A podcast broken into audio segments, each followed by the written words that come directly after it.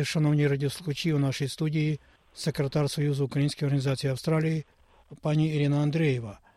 А мова сьогодні про особливу подію, яка щойно відбулася у Великому Мельбурні. Отже, вітаємо вас, е, пані Ірино, і, будь ласка, поділіться останніми враженнями про виставку мисткині е, відомого архітектора, і вона ж відома союзянка пані Марусі Яроцька. Вітаю вас, пане Рудницький. Наприкінці минулого року, 7 грудня, у Мельбурні відбулося урочисте відкриття персональної мистецької виставки Марусі Яроцької під назвою Українське ДНК. І мені було дуже приємно вітати Марусю з такою визначною подією у її житті, з виставкою мистецького надбання протягом десятиліть. Цей урочистий захід відбувався у престижній Мельбурзькій галереї The Dog Library Gallery, де Марусю вітали представники української спільноти та гості багатокультурного співтовариства.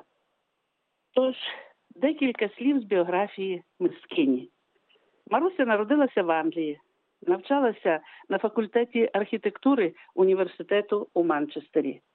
Головна спеціальність Марусі архітектура, а графіка та малярство у стилі кубізму це її хобі.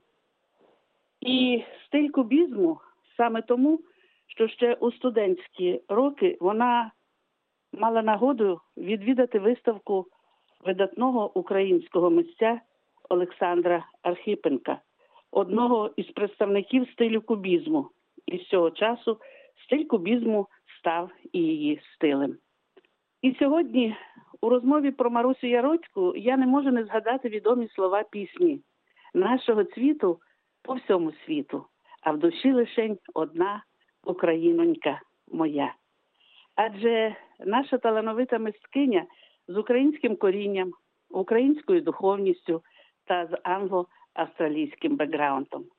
І саме події в Україні та історія України мають вплив на теми та настрої творів Марусі. Так, під враженням Чорнобильської трагедії виникла графіка Чорнобильська Мадонна, яка відома у всьому світі. Події 1991 року також надихнули на ряд творів, а зокрема, графіку Помаранчева революція. Всім відома і графіка Мадонна Голодомору. З нагоди десятиліття незалежності України створена Хорунгва, а з нагоди 30-ліття незалежності України знаменитий Тризуб. А далі твори української тематики в сьогоденні: червоні черевички, бандури, Динамо Київ, Наталка Полтавка та багато інших. Всі ці твори, згадані і не згадані, можна було оглянути від 7 грудня 2022 до 12 січня нового 23 року у престижному, як вже було згадано, Мельбурзькому центрі Dog Library Gallery. А всі виручені кошти від продажу картин Маруся передасть для підтримки молодіжних програм українських переселенців в Австралії. Тож, користуючись нагодою, бажаю нашій мельбурзькій мисткині Марусі Яроцькій досягти якнайбільшого визнання у мистецькій діяльності, у діяльності цього мистецтва авангарду у стилі кубізму. Нехай ця виставка експонується не тільки у Мельбурні, але й по всій Австралії та поза її межами. Нехай цю виставку побачить Манчестер, адже під час зустрічі з випускниками та викладачами університету через півстоліття професор Манчестерського університету згадав арт української писанки ще з часів студентства Марусі. Нехай творча муза і надалі надихає на нові твори.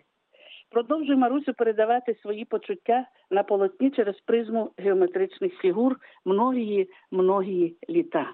А кожен відвідувач виставки нехай відчує і зрозуміє те, про що тобі хотілося донести. Хай щастить! Слава Україні!